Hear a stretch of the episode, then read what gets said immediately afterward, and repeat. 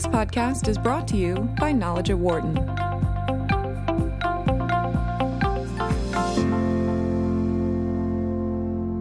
We are speaking today with Justin Gottschlich, who leads the machine programming research team at Intel Labs. The newly formed research group focuses on the promise of machine programming, which is a fusion of machine learning, formal methods, programming languages, compilers, and computer systems. Justin, welcome to Knowledge at Wharton. Thank you so much for being with us here today. Wonderful. Thank you for having me, Mukul.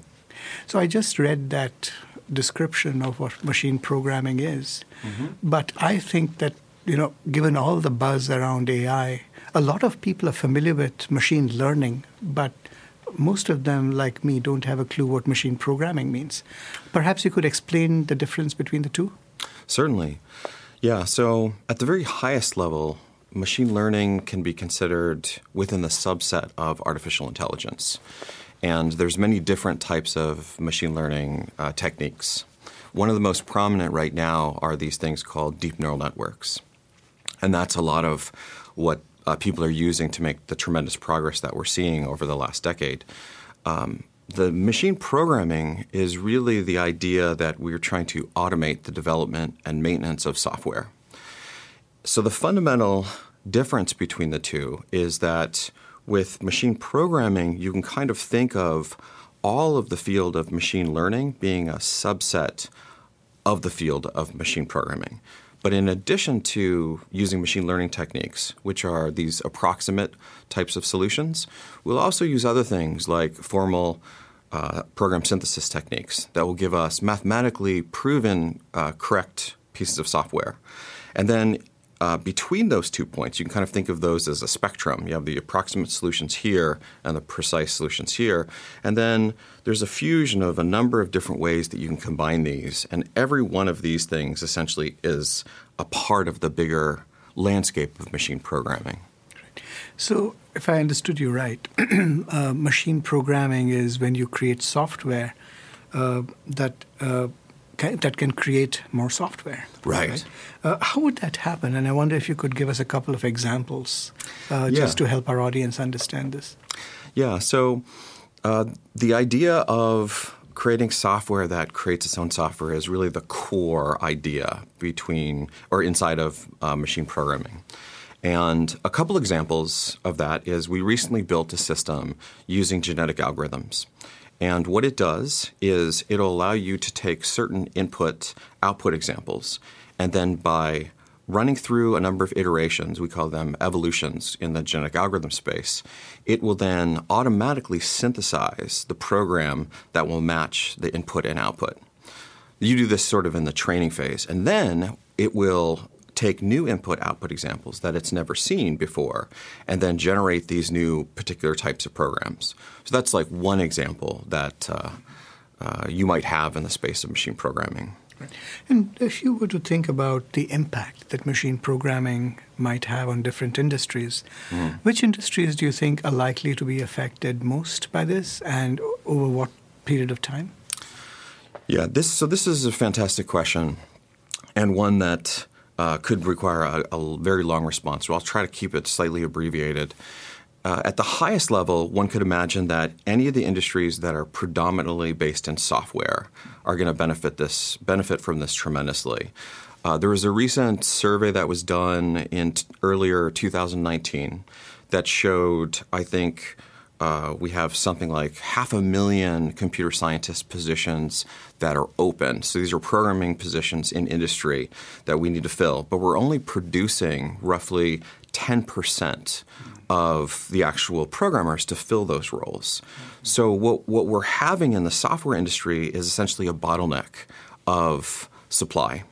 If we can start to automate some of the simple tasks, uh, you know, reading in a file, uh, parsing data, helping us automate the, the software development testing, this will, I think, tremendously accelerate the rate at which software is being developed.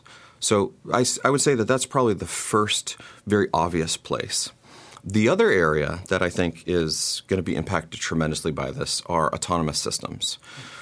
in most of the spaces in autonomous systems, a core ingredient of those systems is software.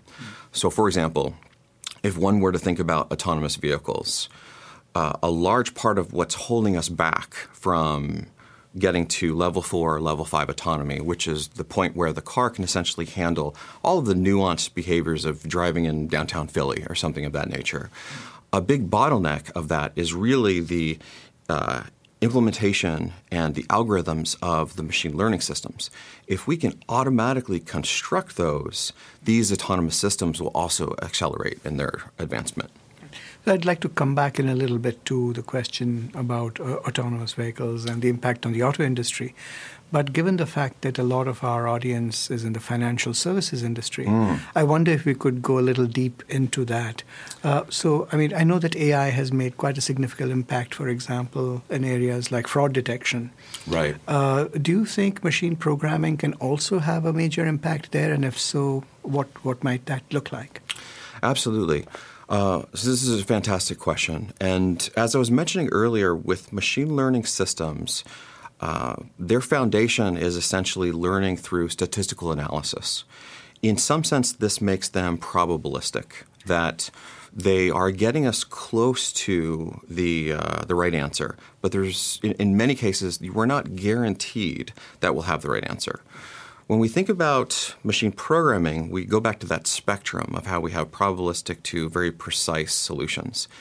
It's my belief that, for example, in the financial sector, there are certain cases where probabilistic solutions aren't sufficient. So one might speculate that as you're doing some sort of financial transaction, having the probability that, oh, I sort of am rounding off the cents right, you know, I'm close enough, probably isn't sufficient if those transactions are happening billions of times a day. In that case, we need a, a, more precise solution, and this is one of the areas that I think you could use machine programming in. Interesting. Uh, coming back to the other industry that you mentioned, mm. the, the auto industry, uh, what kind of impact do you think uh, machine programming will have uh, on, on the whole drive towards autonomy? You, I think you started talking about that in the context of Philadelphia. Yeah. But I wonder yeah. if you could go a little more deep into what that might look like. For sure. Uh, so, as I was mentioning earlier, we recently uh, built a system that's using this this uh, genetic algorithm to automatically construct programs. What I didn't mention is one of the pieces that's part of genetic algorithm is this thing called a fitness function. The fitness function is essentially, you can think of it as a way that you grade the accuracy of the programs or the results that the genetic algorithm is giving. So the genetic algorithm produces a result, and the fitness function says you get a B or you get an A. Historically, though, fitness functions have been written by humans, and not just any human, really expert machine learning humans. Oftentimes, what we find is the complexity of the problem you're trying to solve is directly related to the complexity of the fitness function. So one could naturally infer then, why would you write the fitness function? Just solve the problem yourself. So we took a look at this, and what we did is we figured out a way using machine learning that we could automatically create the fitness function without a human involved. So now going back to your question, if you think about this type of thing in the autonomous vehicle space, one of the things that's holding us back is the advancement of ML systems. And historically, the advancements that we've had with ML systems have been through humans creating them. Mm-hmm. But if we use machine programming, one could imagine, like we have with the genetic algorithm solution, that the machine can actually start to invent its own machine learning systems that will then accelerate the progress of these autonomous systems. So, what are the implications of that? Um, one, one of the things that I've uh, heard about uh, that's holding back autonomous systems, as you uh, or, or, the uh, autonomous vehicles, uh, is, is, the fact that um, it might be too late uh, to to uh, for for the system to make a certain uh, decision. Yeah. Uh, and and you uh, because you, you don't want to actually hit something. Right. Right. right? You uh, you you so we probably need software that can predict what's about to happen before it actually happens. Is that one of the issues that you're? Absolutely right. so this is, is tremendous insight. Um, and, and actually, we had a, a NeurIPS paper. NeurIPS is uh, one of the leading research conferences in machine learning. We had a NeurIPS paper in 2018 that tried to start to address this problem. Mm-hmm. So, historically, what you're describing here is uh, the space of anomaly detection. Mm-hmm. So, the autonomous vehicle space, when we think about these various behaviors, we think this is an anomaly. And in particular, that's a time series anomaly. So, for example, you're trying to prevent this vehicle from colliding with this other vehicle or make sure it doesn't hit a pedestrian. And as you pointed out, it's too late if you already have the event happen to uh, you know, detect it. So, what we did in order to address this is we recreated the mathematical foundation for anomaly detection specifically for time series. And so, with this now, what our hope is, is that the community will adopt the new mathematical foundation we've created, and then they can apply this for time series anomaly detectors, which will start to address those types of problems. So, and machine programming helps with all this? Absolutely. So, in the context of autonomous vehicles, you could think of using this mathematical foundation to better predict these anomalies. But when you think about machine programming, or you think programming in general, many of the problems we're seeing today with software is we have these uh, correctness bugs, we have security bugs, mm-hmm. we have you know these privacy violations. Mm-hmm. All of these things, in some sense, are time series in nature. Mm-hmm. Uh, program is really just a sequence of instructions, one after another. So if you take that mathematical foundation, you can also apply it in the space of machine programming, which is exactly what we're doing. Now, one, one thing I've been curious about is that machine programming, like a lot of other areas of AI has been around since the 1950s. Right. What's behind you know the the sudden uh, interest in in machine programming now? Why is it picking up in such a big way? And why is Intel uh, you know so interested in uh, sort of uh, investing it in, in, it in a big way? This is a fantastic question, and um, I'll try to break it down into those two pieces. First, address why we're seeing the uh, you know the resurgence of this because it has been around since the 1950s, and then why is Intel so interested? Um, if we look at why it's taking off today, I would say principally there's two reasons. The first is I believe we're at an inflection point. And the second is, I believe uh, my colleagues and I at Intel Labs and at MIT, we've made an important sort of observation in how to think about the future of machine programming. So, as far as the inflection point goes, we believe there's really, th- or my view is really that there's three things that have created this. The first is we have tremendous advances in algorithms, in machine learning, and in formal methods. Things that uh, didn't exist say, 12 months ago potentially are fundamental to the advancement of uh, machine programming. The second is we have tremendous advances in compute today. Uh, as the recent Turing Award winners, uh, Dave Patterson and John Hennessy, are, are, pointing out, is we're living in sort of what they call the golden age of computing, which they refer to as, they, they call them domain specific architectures. That for a long time it was really just the CPU. Mm-hmm. But now we're seeing, based on the advances we're having in machine learning in other areas, we have these accelerators that are specific to these domains. And so it's creating a tremendous opportunity for acceleration of these machine learning and formal methods that wasn't possible. And then the third piece is the abundance of big and dense data. Uh, for example, there's a repository that's called GitHub, and GitHub basically is a place where people store their software. And what we've seen by looking at GitHub is uh, back in 2008, I think it had roughly 33,000 repositories. Uh, 2009, when I looked at it earlier this summer, I think it was somewhere around uh, over 200 million. Which is yeah, it's it's a tremendous growth. It's it's actually nearly a four order of magnitude growth in a decade, and that kind of, of growth and data, as, as you probably know, data really drives a lot of these machine learning systems. So this has created essentially a vehicle in which we can start to explore this space. So that's the inflection point. But now the other point of uh, the thing that uh, Intel and I think MIT have observed is fundamentally what we're seeing is the way we've historically done programming we think is flawed. That there's essentially a blurring of the programmer's intention with these algorithms and with these system level details. What we really want to do as we move forward is we want the programmer to just specify his or her intention. That you you want to create a program that will tell you where the nearest Starbucks is, and you just say, "Computer, create a program that will always notify me when I'm near a Starbucks.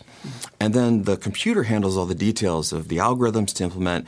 It understands how to translate that to work on the hardware that's on your cell phone or in a data center, that type of thing. Uh, so that those are the two pieces that we think really are creating this opportunity for tremendous growth in machine programming. Now, to your second point about why is this interesting to Intel, um, Intel obviously is very interested in advances in hardware. And me being at Intel for about a decade now, one thing that I've seen, which is really exciting, is Intel really used to be just a CPU company, and we're not today. Today, the heterogeneous hardware landscape that we have at Intel is enormous. We have neural network processors, we have neuromorphic processors, we have GPUs, we have a variety of accelerators, we have FPGAs, and we have a ton of CPUs. The problem, though, is programming these things. That we can have all this tremendous hardware, but how can we possibly expect that the average developer can program this? And this is really why machine programming is essential to Intel. Is Intel understands that with this new heterogeneous hardware landscape that really is required to advance all of the technology that we're seeing, we need a way that it's simple enough for the average programmer to harness this massive amount of heterogeneous compute. It sounds amazing. Uh, the uh, so, since you were speaking about the work that you did with MIT, I understand that you wrote a, a paper called "The Three Pillars of Machine Programming" mm-hmm. uh, uh some time ago about some of these concepts. And I was wondering if you could share some of the main insights from that and how, how they relate to some of the things we're talking about. Certainly, yeah. So back in, I think it was 2017, uh, a few of us from Intel Labs teamed up with uh, several people at MIT, and we came up with this vision of what if we did this thing called machine programming? What would the landscape look like? And the main reason for this is we were seeing in these research venues that people were starting to explore machine programming but they were um, a bit disorganized, that there wasn't structure around the way we were thinking.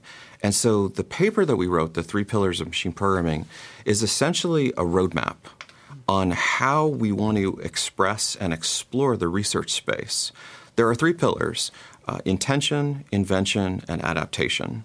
Uh, the intention pillar is really what we would think of as the programmer is doing. Uh, in the future, I, I, don't really call these people programmers. I, I call them software creators mm. because at the end of the day, our our blue sky vision is these folks won't write a single line of code. They will express their intention either through natural language, uh, gestures, uh, visual diagrams, whatever is best for them. And, and for those hardcore programmers out there, they can still write all the code that they want. So that's the intention pillar. Uh, the invention pillar is it then takes the programmers or the software creator's intention and then translates that into the actual software. These are the algorithms, the data structures, that type of thing. Once that's established, then that work gets handed off to the adaptation pillar. The adaptation pillar then takes that code and then figures out okay, what does the software and hardware ecosystem look like for this particular program? How do we need to augment it to make it run efficiently, securely, correctly, and then in the machine learning context, uh, accurately. Right. Now, in addition to Intel, uh, I'm sure there are other companies that are also working on machine programming, and I wonder if there are any companies with whom you collaborate, mm-hmm. uh, uh, uh whose work you could talk about just to explore how this field is evolving. Absolutely. Uh, so, yeah, we have many collaborators in industry as well as academia. And some of our industrial partners that are looking into this are Microsoft and Facebook. Mm-hmm. So Microsoft, they have a wonderful gentleman over there, Sumit Gulwani, mm-hmm. who's seen in, in many people's eyes as one of the founders of formal program synthesis. Mm-hmm. And he actually has developed the system inside of uh, uh, Excel mm-hmm. that will automatically figure out what the user's intent is. They call this uh, flash fill. So this is a good concrete example of well, real world evidence that this is not just a research toy. You can actually build this into real products. So Microsoft is deeply interested in this. Uh, another company is Facebook. So Facebook is actually doing tremendous work in this space. They recently published a paper about a system called Aroma. And what Aroma does is essentially works along the same lines of the three pillars. It's principally focused on trying to help with the uh, intention that a programmer has an intention of trying to write some code and doesn't quite know exactly how to write that code. The Aroma system then will take a little bit of that code and do an analysis over a very large database and then send the user back is this what you meant? Yes. And it's sort of a human in the loop machine learning approximate solution mm-hmm. that's sort of good early evidence that there's a lot of uh, while while we think of the space machine programming as being a very long journey, there's things that we can be doing today in industry that could be extremely valuable. Uh, no, that sounds pretty remarkable again. Uh, now, you spoke about several companies. Mm. Uh, which countries do you think are, are making uh, progress that you find impressive in the area of machine programming? Uh, uh, in general, in AI, I've heard that China is you know advancing in leaps and bounds. Uh, could you talk about uh, you know what's happening in other in other parts of the world and what are some of the things that you are paying attention to? Absolutely. Uh, so as you pointed out, China is doing tremendous things. One of the things that they're doing is they have a very strong sort of governmental infrastructural support mm-hmm. for AI. Right. And it's my belief that the US also has this, but maybe not to the level that China does. It's something that I think as a country, we probably need to be a little bit more uh, aggressive and progressive about. There's also uh, a lot of involvement and advances that are happening in Europe, and uh, that's also tied in both with their academic schools. They have very strong ML uh, leaders in academia, and then also the vision that they have through their governmental infrastructure. Which European countries do you think are doing the most interesting work? That that's a great question. Um, off the top of my head, uh, you know, Germany is actually doing some really tremendous stuff, as as one might imagine. Part of that has to do with the fact that they've been deeply involved in autonomous or, or in vehicles, right. and the natural evolution is autonomous vehicles, and then the byproduct of that is deep engagement in AI and machine learning. Now, the, uh, which innovations in machine programming do you think are most promising, and uh, mm. where do you think the next breakthroughs will occur? Uh, in the immediate future? Yeah. So this is this is a really fascinating question, and as I was mentioning before, there is a lot of low hanging fruit where we can make advances and we can build things like Aroma or FlashFill that are very useful. But there are some core challenges that. Uh, at least with the folks that I'm interacting with at places like Stanford and MIT and Google and deeply within Intel Labs, that we don't quite have the answer to. Mm. Um, the first is the structural representation of intention. So, what I mean by this is oftentimes when we're writing code, the programmer's intention is diffused across all of the code. Mm-hmm. What we really want to be able to do is understand how to properly represent the user's intention. And we don't quite have this. There's a lot of advances that we've made historically with things like compilers mm-hmm. and static analysis tools that create different sort of graphical or tree structures. But when we've tried to apply these in the space of machine programming, they don't quite fit.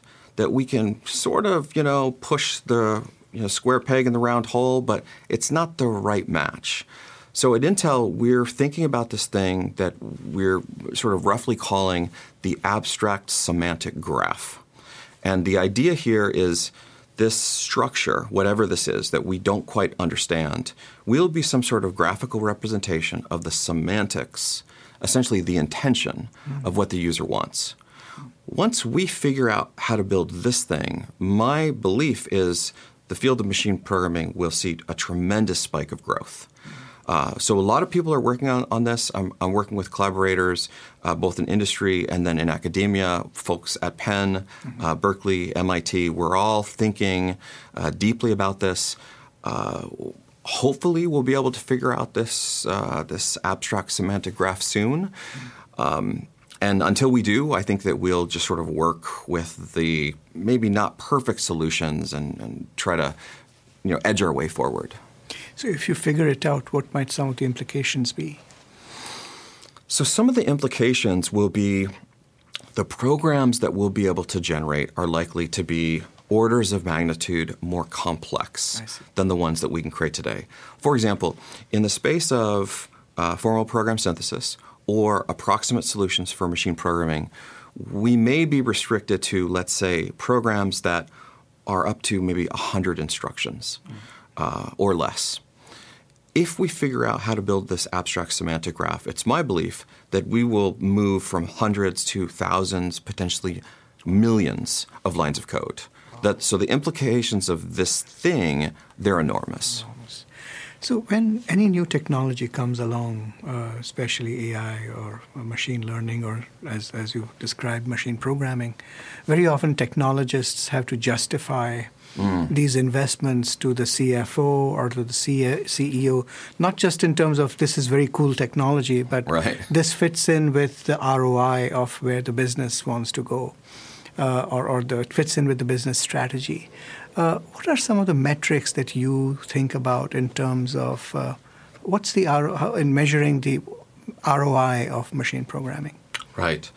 This is a great question. And of course, as uh, the leader of the machine programming research group at Intel, uh, it's my job not only to work on the research, but then also justify its business value. I and, imagine so. as you pointed out. And one of the things that you, you might uh, know is Intel's very interested in performance.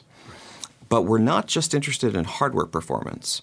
Uh, we're also interested in software performance. So one could imagine that if you have a programmer that's writing code that's slow, mm-hmm. uh, they might blame the Intel processors as being slow, even though the problem is not the processor, it's actually the software. Mm-hmm. One of the promises of machine programming, and we're seeing early evidence of this, is that the code we can generate through these automated methods will be superhuman in their performance, correctness, security, so on and so forth. One concrete example of that is one of my colleagues, um, Andrew Adams, Jonathan Reagan Kelly, Kayvon Fatahalian. These are folks from MIT, Stanford, and Facebook. Or actually, I think Andrew Adams just pivoted to Adobe Research. Uh, they have built uh, a system called Halide. It's a programming language that separates out the programmer's intention from the actual scheduling of that intention. And in their recent paper this year, that was published, uh, I think, in June, they've shown for the first time that the world's foremost experts in this programming language can't compete with the machine. That the machine is producing code now that is regularly more efficient. And I think it's by, I, am going to be, I'm just going to guess here, by at least 50%. It might be upwards of, you know, a, 100% faster. And this is the first time in the decade that they've been working in Halide that they've been able to achieve this. But so this gives us promise that if we can do it in Halide, maybe we can generalize this and start to improve the efficiency of code everywhere. This is really important to Intel because obviously we want everyone's software to run as efficiently as possible, and we don't want people to mistakenly believe that our hardware is slow when actually the problem is somewhere else. Right. No, I, I, I, I hear you, and it actually reminds me of a of a broader concern that I have often heard about AI, which is that as a lot of automation begins to take place and AI systems get, as they get implemented, that the impact of jobs could be considerable. So, for hmm. example, mm. with autonomous trucks, uh, it, there's been a fear that lots of truck drivers could be losing their jobs if uh, you know autonomous vehicles stopped hauling uh, you know uh, goods across the highways. So, uh, do you think that there is a risk that if uh, machine programming takes off, mm-hmm. that the same thing could happen to software programmer jobs and that uh, this this is something that the industry should be concerned about? Right. This, this is an excellent question and one that I'm asked uh, quite often. Uh, my my honest opinion is actually the inverse will happen mm. is that through machine programming we will create many jobs mm. perhaps millions or tens of millions of jobs and the reasoning is actually very simple right now we have a, a global population in the billions yet the programmer pool today is a very small percentage. I don't know the exact percentage, but I think that it's roughly around like 1% of the global population. With machine programming, what we are, are trying to achieve is enable the entire global population to create software. Uh, for example, my mother, she's incredible, you know, entrepreneur. She's created several businesses and has just done fantastic. But she's not a programmer. So the entire world of software is closed off to her. And, and in fact, this is one of the reasons that I became so compelled is I see someone like her who's wildly creative. She has some amazing ideas. But because software is closed off, those ideas never get realized. And hopefully, with machine programming, with this intentionality that we were discussing earlier, this will this will create tens, hundreds of millions of jobs. It'll also keep the programmers that we have today employed because there is work to do on building these very complex systems. And as we expand intentionality, we're going to require those people, those what we call at Intel, those ninjas, to be ensuring all the subsystems that are part of those three pillars are advancing appropriately. So, since we were talking about these adverse consequences, it reminded me of a conversation almost 15 years ago with mm. uh, Andy Grove, the former CEO of Intel uh, whom we had interviewed in 2004.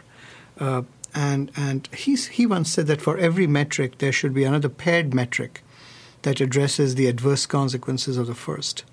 So, as you were thinking about some of the metrics that you would use to measure the success or the ROI yeah. of, of uh, machine programming, what would be some of the adverse consequences uh, of machine programming, and what metrics would you use just to keep an eye uh, to make sure things don't go, get out of control? I, am really glad you asked this question. And on top of that, before I answer, I just want to say I'm, I'm a huge fan of Andy Grove. It's wonderful to be at a company with such strong legacy of leadership. And, you know, we see the impact that Andy has had uh, even today, that the company is really trying to follow a lot of his principles. I, I, would agree with you wholeheartedly. And in fact, in a book that we wrote in 2004, uh, that Knowledge at Wharton wrote, he was identified as the top leader among 25 leaders in the past 25 years. Oh, that's fantastic. Yeah. I never got the chance to work with him personally, but I know people that have. And from everything I hear, he was not only a tremendous leader, but also a tremendous technologist, uh, which is, is, sort of a very rare combination. Um, but going back to your question about the adverse consequences, we actually talk about this a little bit in our three pillars paper, and this is part of the reason why we, we wrote this paper, is that what we were seeing in some cases of advances is there would be research. For example, one of my colleagues that I'm very fond of, Alvin Cheung, he's a professor at Berkeley, and he's doing this work called verified lifting. And verified lifting essentially uses formal uh, program synthesis techniques to lift code from one programming language and then drop it down into another programming language. This is wildly useful for legacy systems that can't be maintained because we don't have a programmer supply. We can lift that code out, put it in a new language where we have lots of programmers. However, one of the things we noticed, and I've discussed this with Alvin, so he will probably not be shocked when I mention this, is that there's a potential byproduct hmm. of that lifting that can reduce intentionality. So, for example, his work, we would say, principally falls in uh, you know, the invention and then the adaptation. Uh, based on how that code is transformed, the intentionality of that code could be reduced.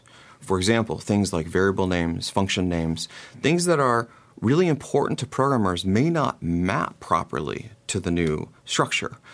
So, as we're making forward progress in machine programming, what we've asked the community to do is think of the context of the three pillars and then try to understand are you inadvertently hurting another pillar? And if you are, clarify that so we understand that this is another thing that we now need to advance. Now, since you mentioned um, you know some of the academic collaborations, I was I know that you spoke at Penn at the Precise mm, uh, mm-hmm. Uh, event last week, uh, and I was wondering if we could end by talking a little bit about what kind of work you are planning to do here at Penn. Oh yeah, so I'm I'm yeah very delighted that you asked this question, and I'm really happy to be here. Uh, I, I, had the honor of giving this talk at uh, the Precise Industry Day, which was uh, oversold out. I think people were sitting on the floor. it was just uh, very well attended, and uh, rightfully so. The, a lot of the thought leaders in the space of uh, computer science, in formal methods, in machine learning are part of the Precise Center. Uh, recently, I accepted an invitation to help uh, chair the techno- the technical industry group for Precise and also act as their executive director for artificial intelligence. Wow. Um, my role with Precise and with Penn actually, I think, is uh, twofold. The first is with Precise, they have a very strong sort of technical consortium of industry collaborators. Mm-hmm. And what I would like to do is ensure that all of the industrial partners are working in a very complementary way. Mm-hmm. That we understand what the core challenges are and that we're not working in a way that's overlapping, duplicating effort. So that's one part. The other part that's really important to me is right now we have sort of a lack of machine programming engineers and researchers. In fact, there's very few of us, uh, which makes sense because the field, even though it's been around since the 50s, it's had uh, struggles to get to the point where it is today. So, what we're working on with Penn and other academic institutes is to start to incorporate curriculum changes. Mm-hmm and get our undergrads, get our grad students more familiar with it, and then also generate the new leading minds through the PhD programs that are then going to drive the research that are happening both in academia and in the industrial labs. Well, that, all that sounds wonderful. And Justin, thank you so much for taking the time to explain all these things to us. It's wonderful to meet you and very happy to have you here at Knowledge at Wharton. Yeah, it's been my pleasure. Thank you so much for having me. For more insight from Knowledge at Wharton, please visit knowledge.wharton.upenn.edu.